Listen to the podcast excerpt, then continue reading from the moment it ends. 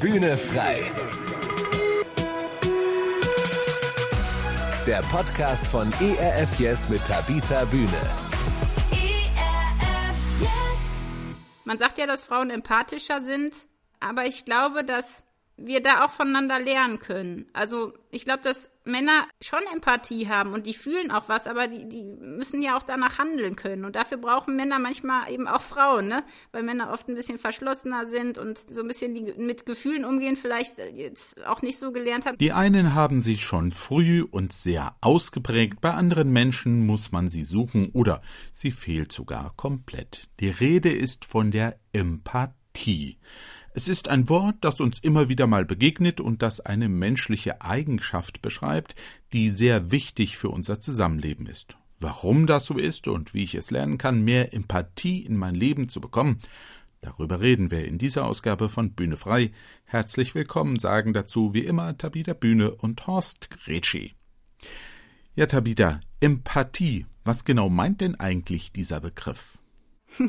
Das ist echt eine gute Frage, weil ich habe das Gefühl, der ist ganz schön schwammig geworden in den letzten Jahren. Also man spricht ja immer von Anteilnahme oder Einfühlungsvermögen, Mitgefühl, Sensibilität, ja, Verständnis. Das sind so Wörter, die man da immer benutzt. Ähm, eigentlich ja bedeutet Empathie, dass man die Empfindung die Emotionen, aber auch was der andere denkt, die Motive und auch die Persönlichkeit von einer Person schnell und leicht erkennen, verstehen und nachempfinden kann. Und das ist ganz schön komplex. Und man könnte eigentlich sagen, es gibt vielleicht so vier Säulen. Also einmal das wahrzunehmen, was der andere fühlt oder wie es mhm. dem geht, was, was gerade passiert mit dem anderen. Dann das zu verstehen, warum geht es denn dem Menschen gerade so. Mhm. Und Resonanz, das heißt, was passiert eigentlich mit mir? Wie reagiere ich denn auf die Gefühlslage von dem anderen? Ähm, was, was passiert in mir? Und dann äh, kann ich das vermitteln, also kann ich das Mitgefühl überhaupt vermitteln und irgendwie ausdrücken. Ähm, mhm. und dann Antizipation, das heißt, kann ich abschätzen, wie die Person sich entscheiden wird, verhalten wird, also wie reagiert die und was wird die in Zukunft machen. Das sind so mhm. diese vier Säulen. Und es gibt natürlich auch verschiedene mhm. Empathiesorten sozusagen. Also es gibt die emotionale Empathie, dass man zum Beispiel sehr gut Gefühle nachempfinden kann, dass man mhm. die Stimmung die Stimmung überträgt sich sofort. Also jemand fängt an zu heulen, das passiert mir ehrlich gesagt. Also ich kann ganz schlecht, wenn jemand weint, nicht mitweinen, außer es ist übertrieben oder es ist mhm. zu mhm. doll. Aber ich, ich weine sehr schnell mit, ich lache sehr schnell mit. Das heißt, ich bin eher so eine emotionale Empathie-Tante. Dann mhm. gibt es kognitive Empathie, die ist stark ausgeprägt, wenn ich schnell oder eher vorhersehen kann, wie sich eine Person in der Zukunft verhalten wird. Also, dass man zum Beispiel weiß, ich muss mich jetzt so und so verhalten, damit sie sich auch beruhigen kann. Mhm. Ähm, also vom Kopf her so ein bisschen das zu verstehen. Und soziale Empathie ist halt, wenn es einem leicht fällt, sich auf ganz unterschiedliche Menschen und auch zum Beispiel Gruppen einzustellen. Also, wo ich in mhm. Indien war zum Beispiel, war es für mich manchmal leicht und manchmal schwer, mich halt auf diese ganz andere Kultur äh, einzustellen. Und dann ist natürlich auch je nachdem, man braucht natürlich für Kinder andere Empathie als für alte Menschen. Mhm. Und es gibt halt auch eine Menge Vorteile, warum das halt schon hilfreich ist, empathisch zu sein. Von mhm. daher, glaube ich, ist das im Moment auch so, dass alle so empathisch sein wollen, wie sie eben können. Und ähm, es wird viel darüber geredet, aber ja, Empathie kommt eigentlich eben aus Mitleiden, auch ein bisschen, also von Leid, Leiden, Leidenschaft mhm. und ähm, auch von einer inneren Gefühlsregung. Also, dass man eben nicht voreingenommen, nicht feindselig äh, ist. Und es ist oft eben verwandt mit Sympathie, mit Gefühl. Und deswegen ist es auch manchmal nicht so leicht, das ja zu trennen mhm. und, und äh, zu gucken, okay, was ist eigentlich Empathie, was ist Mitgefühl. So ganz grob gesagt halt ist es so, dass Empathie auch ein bisschen davon beeinflusst ist von den Nervenzellen, okay. Also wenn jemand zum Beispiel lächelt, dann, dann lächeln wir sofort mhm. mit, weil wir halt die, die Handlung unbewusst nachahmen oder auch von den Hormonen. Ne? Also Hormone beeinflussen ja auch ja. unsere ähm, Fähigkeit, Empathie zu empfinden. Und ja, da gibt es auch noch soziale Faktoren und so weiter. Also das ist schon sehr, sehr spannend, was Empathie ist und was die alles so mit einbezieht. Bindet. Würdest du dich denn als empathischen Menschen bezeichnen? Du hast schon eben gesagt, ja, du weinst dann schon mit, wenn andere auch weinen. Also du bist schon ein empathischer Mensch, ne? Ich glaube schon. Also ich glaube, es kommt darauf an, mit wem. Also ich habe immer gedacht, Empathie ist ja, wenn ich bereit bin, in den Schuhen des anderen eine Meile zu laufen oder in der Haut des anderen mal zu mhm. stecken für einen Moment. Aber das mache ich nicht, habe ich nicht für alle Menschen. Also ich, ich glaubte immer, ich wäre sehr empathisch, aber ich, ich habe auch in letzter Zeit gemerkt, ich bin doch gar nicht so empathisch. Mhm. Ähm, also wenn ich mal zurückgucke, da ähm, war es so, dass ich als Kind, glaube ich, extrem empathisch war. Und ich glaube, das sind wir als Kinder eigentlich auch alle. Nur vielleicht manche noch mehr als die anderen. Also ich habe zum Beispiel als Kind äh, das nicht haben können, wenn man eine Fliege umbringt. Mhm oder eine Spinne oder so. Und ich habe dann auch, das habe ich meiner großen äh, Schwester erzählt, die war Erzieherin und die, die hatte nie ein Problem damit, ähm, Fliegen umzubringen. Mhm. Und ich habe ihr dann gesagt, ja, aber guck mal, die Fliege hat vielleicht heute Geburtstag. Und alle warten mit einem großen Kuchen zu Hause und freuen sich und wollen feiern. Und, und du schlägst die Fliege tot und die kann nicht zu ihrer eigenen Geburtstagsfeier. Mhm. Und dann habe ich das immer mir vorgestellt, wie diese Fliege da jetzt stirbt, dabei wollte sie noch ein großes Fest mit ihrer Familie erleben. Und das ist natürlich dann schwierig, die Fliege zuzuschlagen. Meine Schwester hat dann diese Fliege dann auch nicht umbringen können mhm. und hat diese Geschichte dann angewandt im Kindergarten auch, um ja, den Kindern beizubringen, dass sie vielleicht die Spinne nicht umbringen. Weil wenn du dir vorstellst, du wärst jetzt eben die Fliege und du äh, würdest jetzt gerne noch deine Familie eben besuchen oder zum letzten Mal einmal noch dein, dein ähm, ja, mhm. also man mhm. macht es dann einfach mhm. nicht, ne? Andererseits habe ich aber auch erlebt, dass ich eben einseitig empathisch war. Also zum Beispiel kann ich Katzen nicht leiden, weil die die Mäuse so quälen. Und ähm, ich, ich hatte dann wirklich einen Hass auf Katzen. Und ich habe auch Gott nicht verstanden, dass der solche Tiere schafft. Also ich hatte dann immer Empathie mit den Mäusen, aber mit den Katzen nicht so. Und dann war es so, dass ein Bauer in unserer Gegend Katzenbabys hatte und die alle gegen die Wand schlagen mhm. wollte, also töten. Mhm. Und dann habe ich eine Katze, weil, weil mir das so schrecklich war, da habe ich meine Eltern überredet, eine von diesen Katzenbabys mitnehmen zu dürfen. Habe dann die Schwächste ausgesucht, äh, Trixie, und die hat dann bei uns gelebt und die habe ich auch wirklich geliebt. Mhm. Aber das war schon lustig. Also es gibt so ganz viele Geschichten und ähm, ja, ich weiß nicht, wie es dir geht, wenn ich Walt Disney-Filme gucke. Ich fange immer an zu heulen. Also irgendwie gerade so äh, mit, mit kleinen Tieren, mit, mit Kindern fühlt man ja eh mhm. schnell mit. Aber mhm. ich habe halt ein Erlebnis gehabt vor zwei Jahren da hatte ich so eine Lebensmittelmottenplage. Mm. ich weiß nicht, ob du das äh, auch schon mal, es ist gruselig gewesen. Kennt jeder, glaube ich. Also mm. ich bin ja eigentlich ein Tierfreund, aber es waren so viele. Mm. Und das war so ekelhaft, dass ich wirklich, ich habe wirklich einen Hass entwickelt und äh, habe dann auch mit meinem Bruder geredet. Und das Lustige war, der hatte das auch erlebt, das gleiche in mhm. Grün. Und der sagte auch, am ersten Tag hat er noch die, diese Motten auf diesen Klebestreifen totgedrückt, damit die nicht leiden, weil es ihm so leid war und so auch er so mitgelitten hat mit den Tieren. Und am zweiten Tag war es schon ein bisschen weniger egal und am dritten Tag noch weniger egal und irgendwann, ja, war es einem völlig wurscht und man hat überhaupt nichts mehr gefühlt. Also es gibt viele Geschichten, wo ich sehr viel Empathie hatte und es gibt aber auch viele Geschichten, wo ich die nicht hatte. Und komischerweise war es oft so, dass ich Empathie in einem Moment hatte. Zum Beispiel, wenn abends, da haben wir draußen so ein Spinnennetz gesehen und da waren, ich fand das ganz schrecklich, so fette Spinnen, die dann warten, bis ein Opfer ins Netz fällt und das dann, und ich wollte so gerne diese Tiere da rausholen mhm. oder retten und hab echt, ich hab, wir haben da alle vorgestanden und haben echt gelitten, auch mit meinen Nichten und Neffen und es war so furchtbar und wussten nicht, was sollen wir denn jetzt machen und und das Komische ist, ich ich hatte so viel Empathie mit diesen Fliegen, ja. ne? Und gehe 50 Meter in das Feenhaus, sehe auf dem auf auf meinem Bett ein Viech rumflitzen und hau es tot.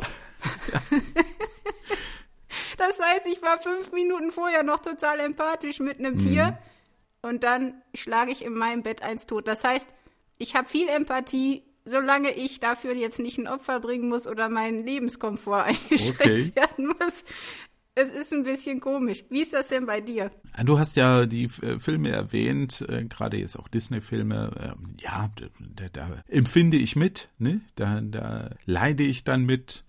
Bei Tieren in der Realität auch, wobei ich glaube, es hängt ein bisschen damit zusammen, wie ähnlich die Tiere sind, wie, wie, naja, vielleicht vermenschlichen wir die auch ein bisschen sehr, ne? Und so geht man mit dem Hund oder einer Katze dann doch mehr mit und leidet mehr mit als jetzt mit so einer Ameise. Ja, also das ist, da gibt's ja auch so viele von und, und ähm, die gehen dann auch wohin, wo sie nicht sollen. Gut, Katzen und Hunde gehen ja auch manchmal wohin, wo sie nicht sollen, aber du verstehst, was ich meine, ne? Also diese, diese ja. Mitfühlen, je, je näher jemand einem ist, ne, und so mehr man einen auch kennt, ne, oder meint zu kennen, das funktioniert in den Filmen ja genauso, ja. Da wird ja eine emotionale Bindung aufgebaut, ne, indem man eben diese, diese Protagonisten kennenlernt oder die Protagonistin, und wenn es jetzt zum Beispiel ein Tier ist, ein Affe oder was weiß ich, und das spielt ja eine Rolle. Na, bin ich mit dem anderen vertraut? äh, meine ich, mich in ihn hineinversetzen zu können, weil ich ihn ja irgendwie kenne.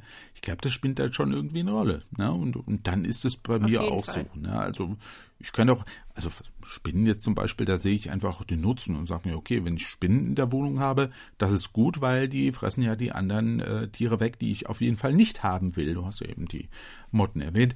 Also ich kann da auch sehr pragmatisch sein, was das angeht.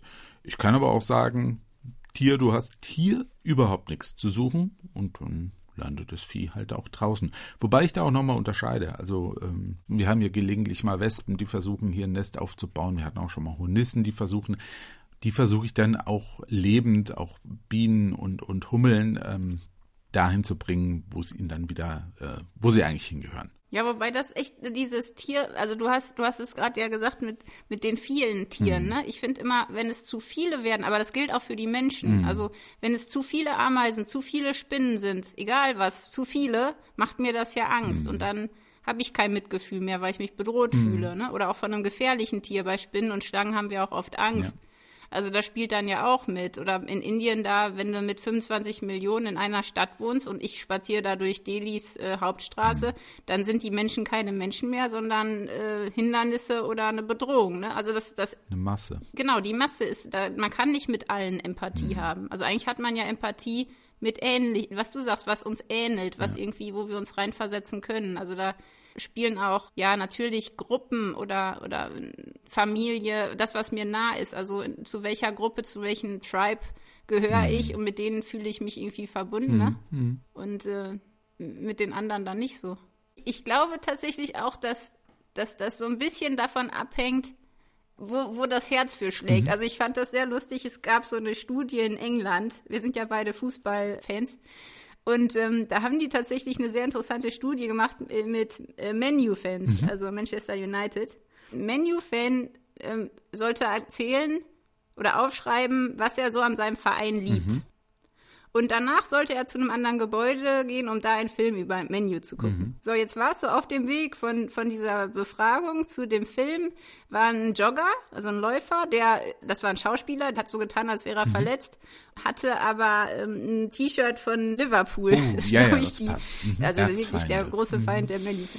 Ja, die können, glaube ich, gar, gar nicht. Das ist wie bei uns Schalke und Dortmund, ne? Genau. Auf jeden Fall äh, dieser Läufer, der da dann mit mit Liverpool-Shirt äh, lag, mit dem haben sie, da sind sie drüber gegangen. Also also haben sie einfach ignoriert. Wenn das ein Läufer war mit Menu-Shirt, sind sie sofort hin und haben geholfen. Und ein weißes T-Shirt, also mit keinem Verein, da haben sie glaube ich auch noch weniger Interesse. Also genauso wie bei dem Liverpool-Film. Okay.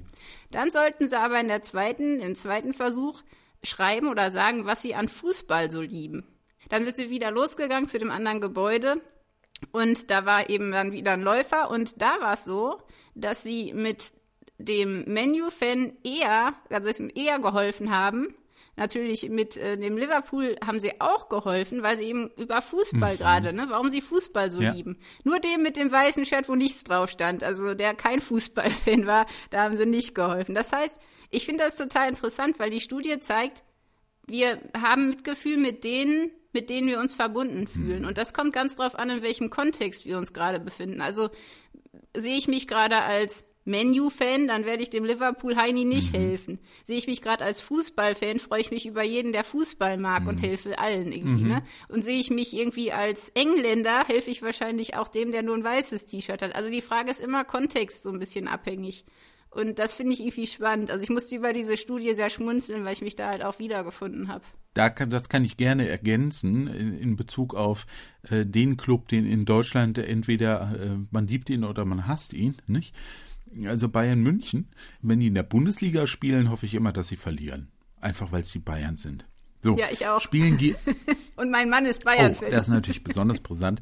Aber äh, ich habe für mich festgestellt, wenn die jetzt aber in einem europäischen Wettbewerb unterwegs sind, also in der Champions League, dann halte ich natürlich zu den Bayern, weil die ja Deutschland vertreten. Es ist genau das im Prinzip, ne? Mit was identifiziere ich mich gerade, ja?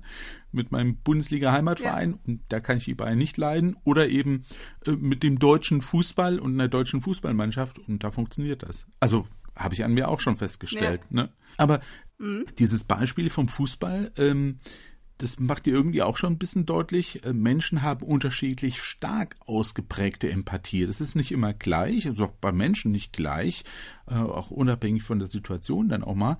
Woher kommt die eigentlich, die Empathie? Weiß man das? Ja, also äh, früher dachte man, dass das zu einem Drittel vererbbar wäre. Auch im Bauch der Mutter wird durch ähm, Testosteron und durch das Kuschelhormon Oxytocin schon Empathie geprägt. Also das heißt, es entsteht schon so ein bisschen in der, in der Zeit, wo wir noch nicht mal auf der Welt sind. Ähm, und ja, die Haupteinflussnahme ist natürlich durch die Art, wie wir leben, was für Erfahrungen wir machen. Also am meisten wird Empathie durch die Erfahrung in der Kindheit, durch die Erziehung und durch andere soziale Faktoren mhm. entwickelt. Also das hat schon einen ganz großen ähm, Stellenwert. Also ich weiß zum Beispiel bei mir, dass meine Kindheit ein totales Empathie-Gym war, okay. weil ich mit ganz verschiedenen Menschen quasi zu Hause leben musste. Ich habe sechs mhm. Geschwister, also Einzelkinder haben da auch echt Nachteile, was Empathietraining mhm. betrifft. Wer Geschwister hat, muss von klein auf lernen oder wird dazu gebracht, es zu lernen, hoffentlich, sich in andere hineinzuversetzen. Äh, das heißt, es kommt auch darauf an, in großen Städten ist Empathie zum Beispiel Mangelware. Also man merkt auch, dass die Menschen immer weniger empathisch werden. Und das ist komisch, weil in der Stadt leben ja eigentlich mehr Menschen, aber es ist wieder mhm. die Masse. Ne?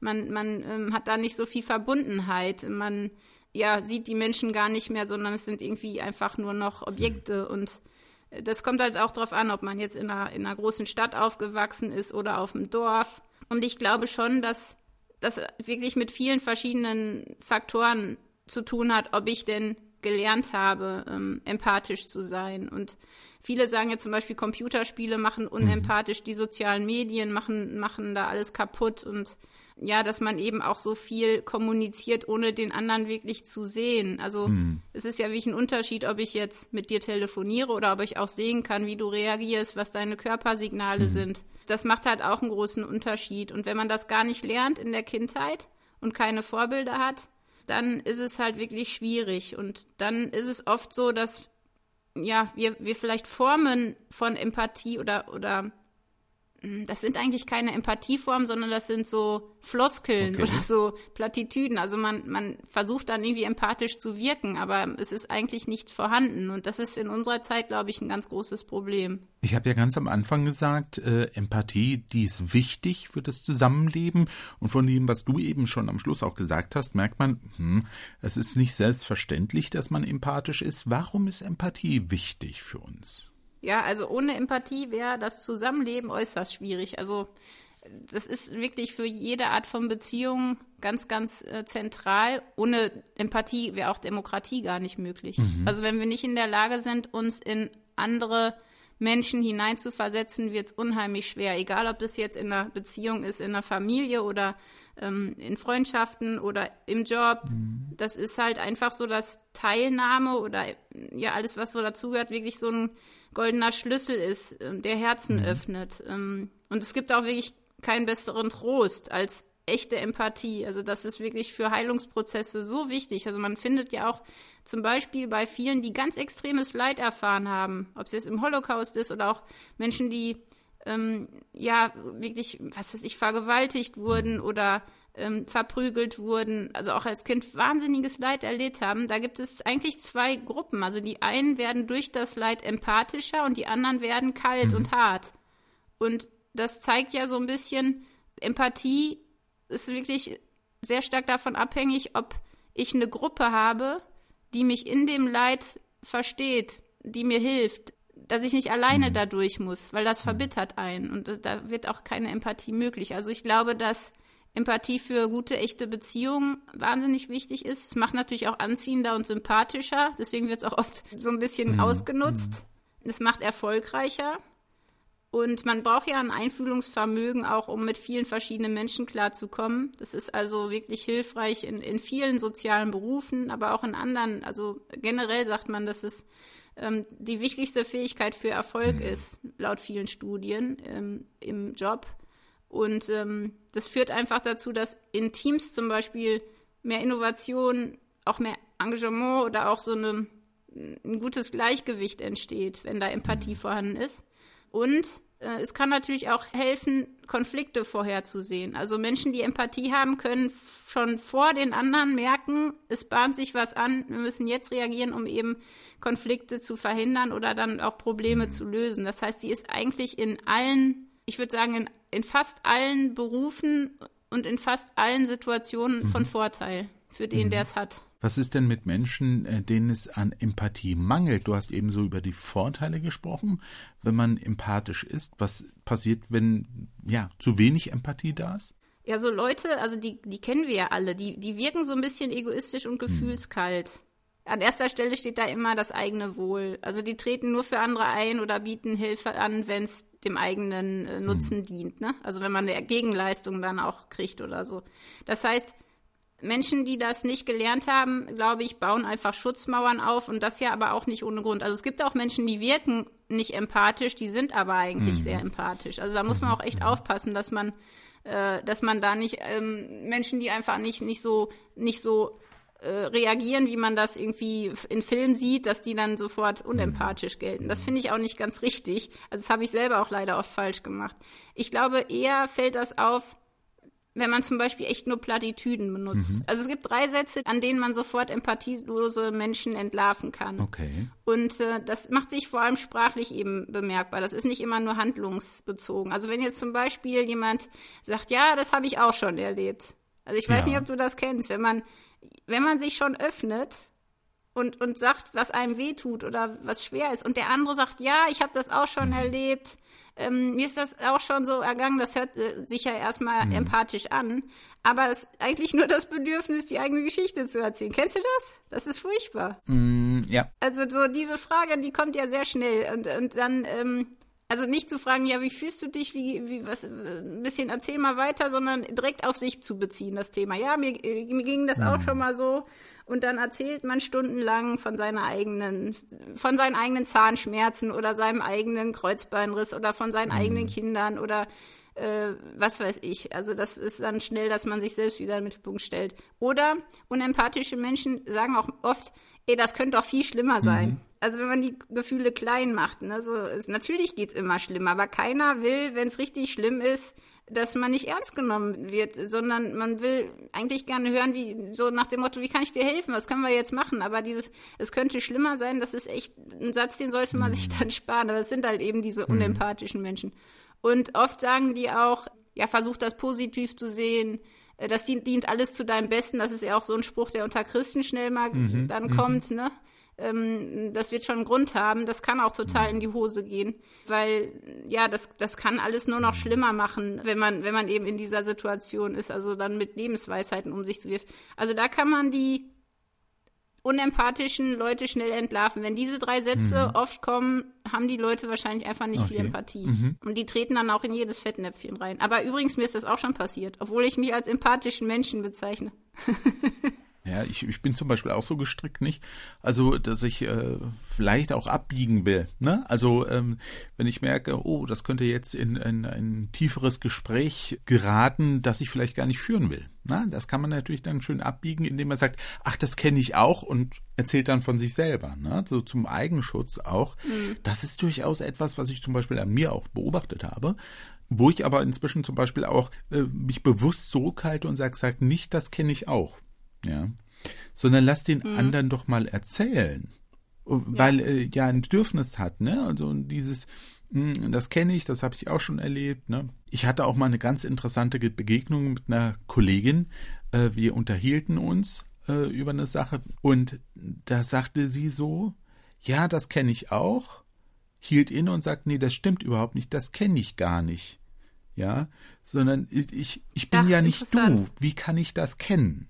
Das fand ich sehr spannend. Ja, zu sagen, Ja. Moment, was sage ich denn da jetzt gerade? Oder auch Dinge, wo man sagt, ja, das kann ich mir vorstellen. Ne? Manches kann man sich eben nicht vorstellen, wenn man es nicht miterlebt hat. Ja, also da muss man schon sehr vorsichtig sein, was man so sagt. Da stimme ich dir absolut zu und dass man das vielleicht auch daran erkennen kann, dass jemand halt so gar nicht empathisch oder halt auch Autisten. Ja, Bei vielen jedenfalls ist es so, dass sie sich schlecht in andere hineinversetzen können. Das ist aber natürlich überhaupt nicht böse gemeint. Das ist ein Teil äh, des Autismus eben, ne? dass man das nicht so gut kann. Ja, und da kenne ich auch Menschen, äh, die zum Beispiel völlig ignorieren, ob das jetzt eigentlich eine passende Gelegenheit ist oder nicht, um in- irgendein Thema anzuschneiden. Also Ja, das, oh, das das gehört ja auch dazu. Ne? Das macht's nur noch Äh, schlimmer. Habe ich jetzt ein Gefühl, das kann ich jetzt anbringen oder das kann ich nicht anbringen. Und da scheitert man dann ja auch, Mhm. ja, wenn man das nicht kann und hat aber ein wichtiges und vielleicht auch richtiges Anliegen, aber im falschen Moment angebracht, weil man gar nicht empfindet, ne, das ist jetzt gerade ungünstig, das ist natürlich an sich auch schade, ja. Ja, aber das hängt ja auch echt davon ab, ob ich überhaupt gerade offene Mhm. Augen und Ohren habe für den anderen. Also mir geht das oft so, dass ich so mit mir selbst beschäftigt bin, dass ich, dass ich gar keine echte Empathie habe, weil ich es mir gerade Mhm. nicht leisten kann. Also entweder weil ich selber so viel zu tun habe, mich selber um irgendwas drehe und will aber dem anderen jetzt auch nicht verletzen. Und dann ist es auch so, dass dieser Satz, also zum Beispiel, das kenne ich auch, das kommt ja auch darauf an, wie Ja. man das dann sagt. Also noch nicht mal was man sagt, also jetzt zum Beispiel mein Beileid, das ist so ein Wort, das finde ich so furchtbar. Also ich kann es einfach nicht ab. Aber wenn das jemand sagt und hat dabei Tränen in den Augen, guckt mich wirklich an und ich sehe, der, der Mensch oder jemand sagt was Dummes, aber ich sehe im Gesicht, der leidet mit mir, der will eigentlich nicht, der will eigentlich gerne mir zeigen, er fühlt mit mir, er ist bei mir, dann ist das auch nicht so schlimm, wenn er was Falsches sagt. Also ich glaube, da ist wirklich auch immer die Sätze, die man sagt, aber auch wie man es sagt und, und was da alles noch drumrum ist, ne? Und auch wer zuhört. Es gibt ja auch so wahnsinnig einfühlsame Menschen, die dann aber alles dann sofort weitererzählen. Das ist dann auch irgendwie schwachsinnig. ja. Also es ist echt sehr, sehr, mit sehr vielen anderen Sachen, wie du, wie du auch sagst. Es ist halt sehr abhängig davon.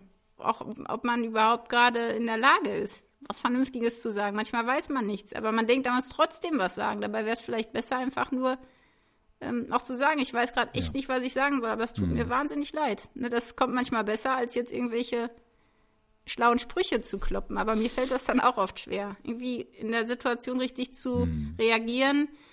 Das kann man ja auch nur, wenn man den anderen kennt.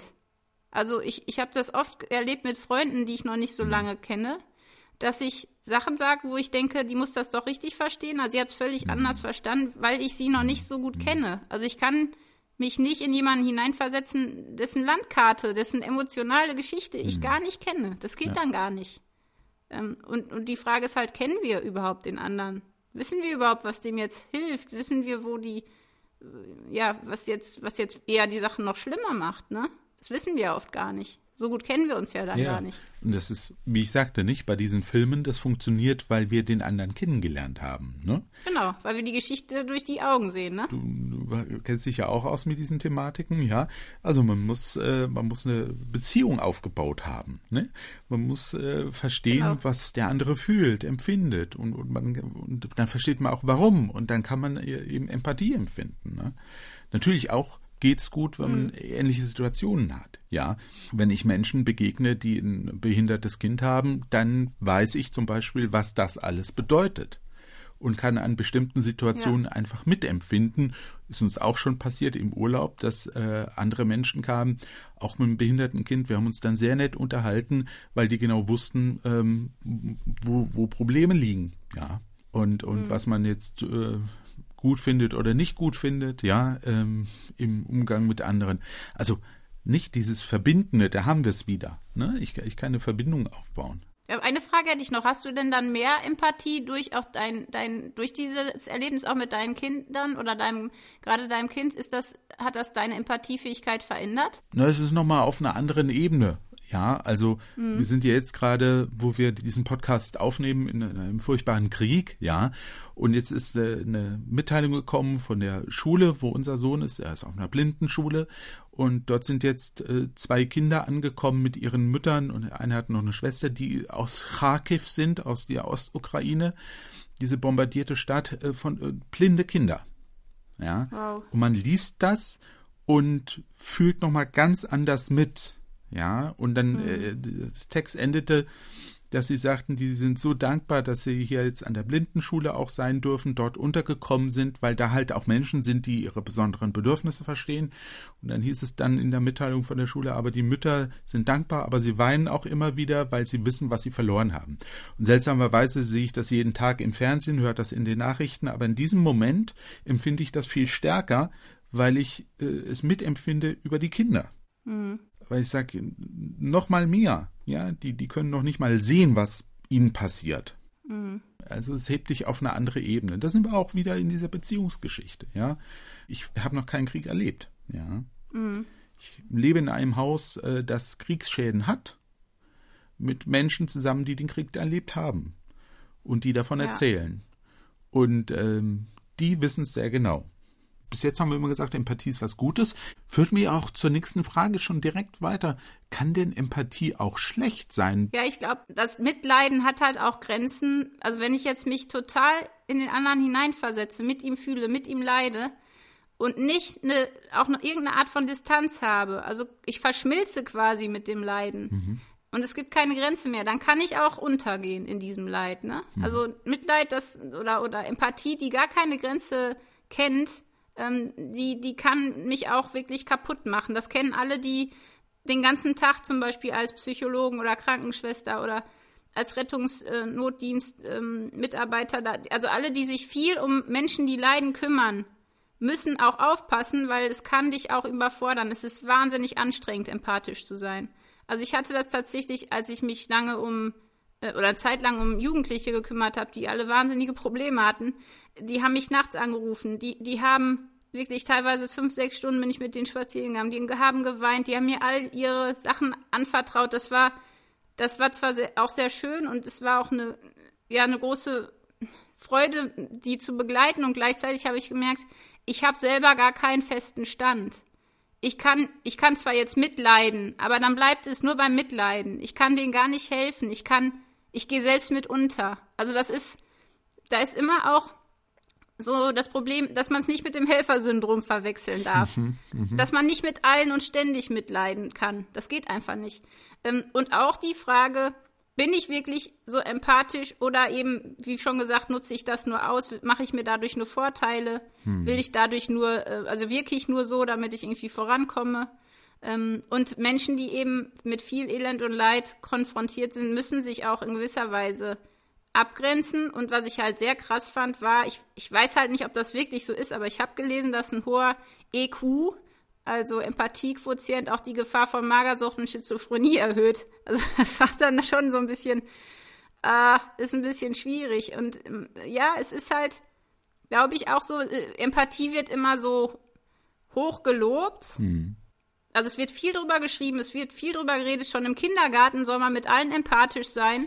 Gleichzeitig ist es so, dass die Empathie nachlässt. Also äh, uns werden echt in den letzten, ich weiß nicht, 30 bis 40 Jahren sehr schlechte Noten gegeben. Und ich glaube schon, dass es halt schwierig ist, Empathie zu empfinden, wenn eben ich ständig mit verschiedenen Leuten Empathie haben muss, die sich völlig widersprechen. Also gerade Kinder in, in zum Beispiel Entscheidungssituationen der Eltern. Es ist wahnsinnig anstrengend. Es kann auch wirklich eine gute Schulung sein, Empathie zu lernen, aber es ist halt auch überfordernd. Ne?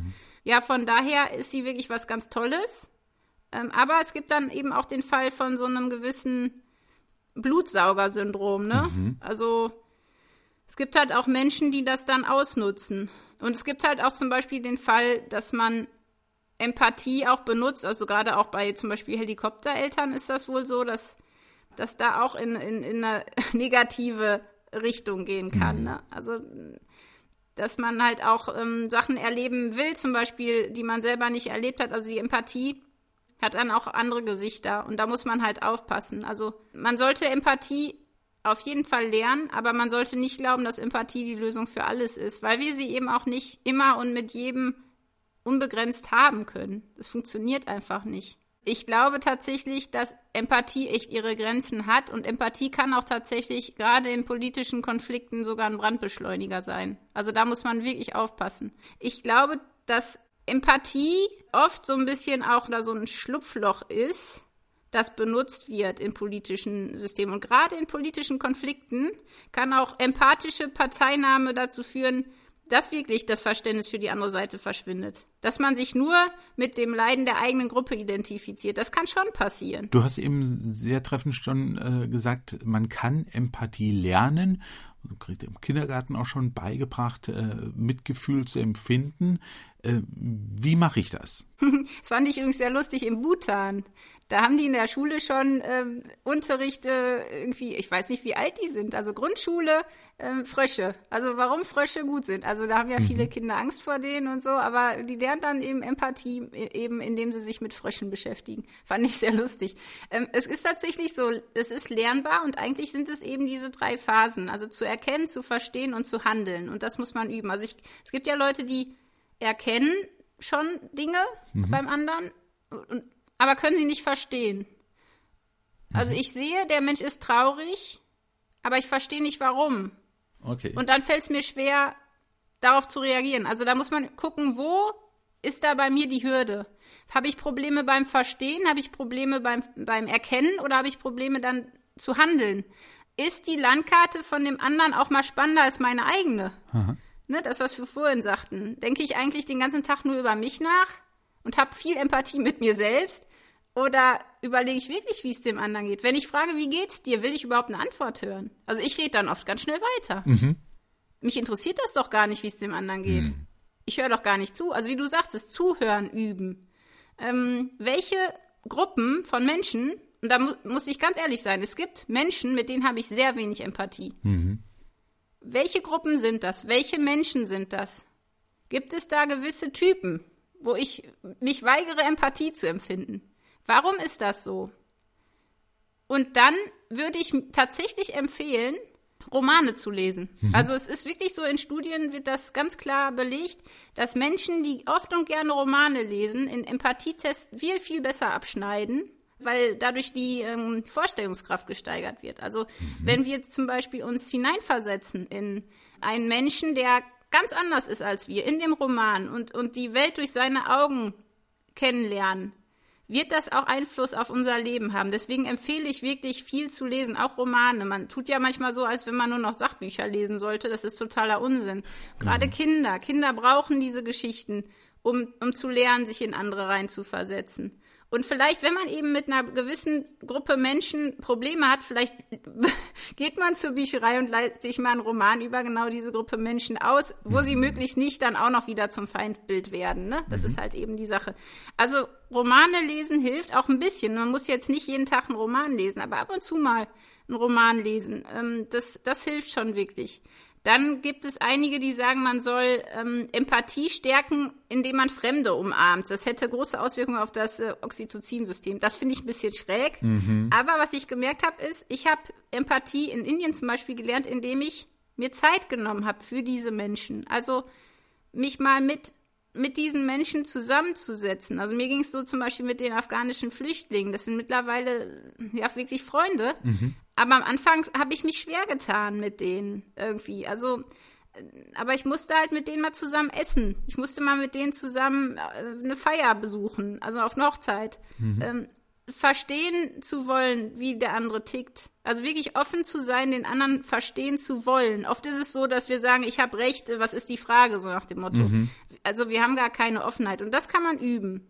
Und ich glaube, Männer üben das vielleicht auch anders als Frauen. Also man sagt ja, dass Frauen empathischer sind, äh, aber ich glaube, dass wir da auch voneinander lernen können. Mhm. Also ich glaube, dass Männer schon Empathie haben und die fühlen auch was, aber die, die müssen ja auch danach handeln können. Und dafür brauchen Männer manchmal eben auch Frauen, ne? Weil Männer oft ein bisschen verschlossener sind und äh, so ein bisschen die, mit Gefühlen umgehen, vielleicht äh, jetzt auch nicht so gelernt haben. Das heißt, ich glaube, wir können da auch gut lernen, wenn wir eben in unserer Partnerschaft, in unserer Familie das üben. Mhm. Und was noch total hilft, ist Theaterspielen. Okay. Also gerade bei Ju Jugendmenschen, aber auch bei Älteren, wenn ich lerne, mich in eine andere Rolle zu versetzen, also mir hat das wirklich auch geholfen, wenn ich mal in einem Theaterstück auf einmal der Gemobbte bin, den alle fertig machen mhm. und ich fühle mal, wie das ist, das ist so ein großer Lerneffekt. Also ich würde das echt empfehlen. Mhm. Setz, versetz dich mal durch eben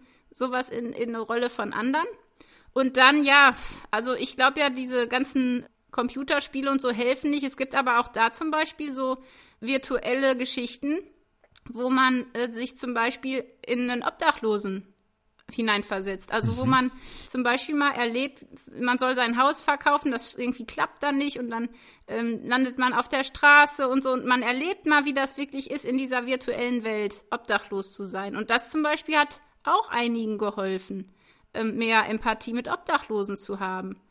Also da gibt es, glaube ich, verschiedene Möglichkeiten, selbst im Internet, dass ich sehr sehr für, für die Empathielosigkeit auch ähm, schuldig spreche, mhm. gibt es trotzdem immer auch Wege, da vielleicht was zu nutzen, weil das ist ja das Komische, dass wir mit aller Welt verbunden sind durchs Internet und trotzdem eigentlich kaum was übereinander wissen wollen, mhm. weil es einfach auch überfordert. Aber ich glaube, wenn man so ein Buch ausleiht oder mal Theater spielt, kann das schon auf jeden Fall ähm, helfen. Das sind so, ich sag mal, die, die groben Linien, die helfen, wie wir es lernen können, empathischer zu sein. Wir geben hier bei Bühne frei ja immer auch ganz praktische Tipps für den Alltag, was ganz Konkretes. Wie ist das jetzt bei der Empathie? Kann ich die praktisch üben? Gäbe es da jetzt mal ein Beispiel?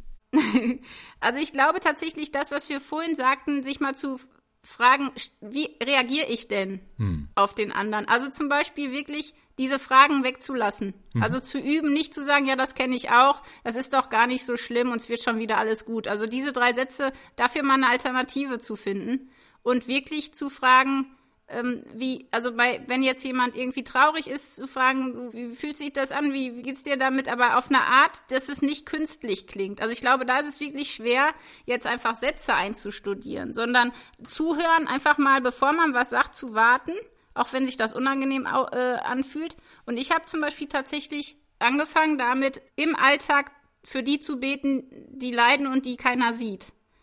Und das Komische ist, wenn du das machst, wenn du jeden Morgen dafür betest, ähm, für, dass du offene Augen kriegst für die Leute, die denen es schlecht geht und die keiner sieht und wirklich auch jede Woche irgendwem eine Freude machst, der gerade leidet. Mhm. Also ich habe mir das wirklich eine Zeit lang vorgenommen. Das ist Wahnsinn, was da für Sachen passieren. Mhm. Wenn man jeden Tag dafür betet, ne, macht mich wirklich wie ein Kind. Kinder sind empathisch. Mach mich wieder wie ein Kind, dass ich wieder empfindlicher bin für, für den anderen, dass ich, dass ich sehe, wo der Schuh drückt. Hm. Ähm, weil Jesus war auch total empathisch. Und, und wenn man das einmal anfängt zu beten und wirklich Gott zu bitten, dass er mir für den Tag zeigt, wo jemand irgendwie traurig ist, dass ich den irgendwie anlächle, dass ich zeige, ich bin da und manchmal eben nicht durchsetze, sondern durch irgendwas Kleines. Also ich habe mir angewöhnt, einfach zu gucken, bei den Menschen in meiner Nähe, was sind denn die Empathie, Geschenke. Also mhm. zum Beispiel gibt es Leute, da weiß ich, ich muss denen sagen, du, ich hab dich lieb, ich bin bei dir. Und, und bei manchen soll man es nicht sagen, sondern ist einfach nur da. Mhm. Was ist wirklich das, was dir hilft? Also die Frage zu stellen, nicht, nicht zu sagen, ich verstehe dich, aber zu, verstehen zu wollen und dann zu fragen, wie kann ich dir helfen? Mhm. Kann ich irgendwie helfen? Wenn man das ehrlich sagt, dann wird man auch bei seinen Freunden rausfinden, wie man helfen kann. Und das ist jetzt kein konkreter Tipp, aber ich würde jeden Morgen dafür beten, für alle, die leiden und die keiner sieht. Das macht schon ganz viel. Ja, ein doch sehr konkreter Tipp, würde ich sagen. Also das zu tun und die anderen, das fand ich auch ganz, ganz wichtig, einfach nochmal zu sagen, ja, äh, auch immer nochmal innehalten, überlegen, was sage ich jetzt gerade, ne? Und, und, und was tue ich in dieser konkreten Situation. Ja, und das war's auch für dieses Mal schon wieder hier bei Bühne frei. In der nächsten Ausgabe werden wir uns mit einem Lebensmotto beschäftigen, werden uns dem zuwenden, das durch den Film Der König der Löwen berühmt wurde. Hakuna Matata. Ja, was das bedeutet und was an dieser Lebenseinstellung gut oder auch vielleicht weniger gut ist, das klären wir dann in zwei Wochen. Wenn Ihnen, wenn euch diese Folge heute auch gefallen hat oder auch die anderen, die ihr schon vielleicht mitbekommen habt, dann teilt sie gerne mit anderen und darüber freuen wir uns natürlich. Und wir sagen dann auch an dieser Stelle jetzt einfach mal Tschüss, macht's gut, bis zum nächsten Mal. Verabschieden sich Tabita Bühne und Horst Gretschi. Ja, bis bald, ich freue mich.